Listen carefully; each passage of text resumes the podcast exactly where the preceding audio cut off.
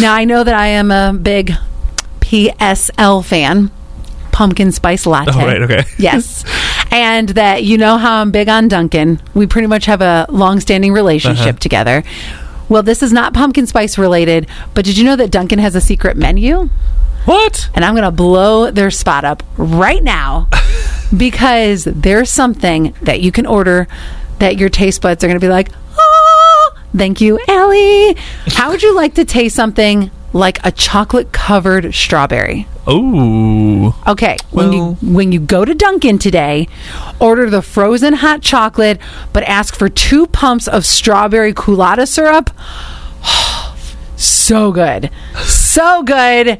You are welcome. Oh, and I have one other thing, too, since we were just talking about pumpkins for a second ago.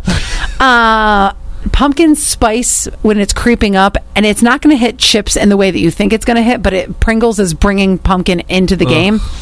No, not in the way. For Scott. No, not in the way that you're thinking.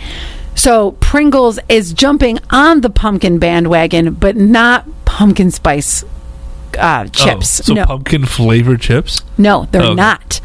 They are doing instead. You'll be able to get the chips that you love.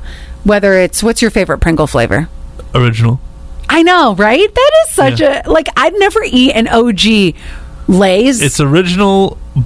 I will take barbecue or oh my god, it's not salt and vinegar. It's the other one that starts with an. It's the green one. Sour cream and onion. Yeah. Well, they are now going to be doing glow-in-the-dark Halloween-themed cans. Oh, okay. And I don't know if you know this or not, but an entire bottle of wine fits into a Pringles can.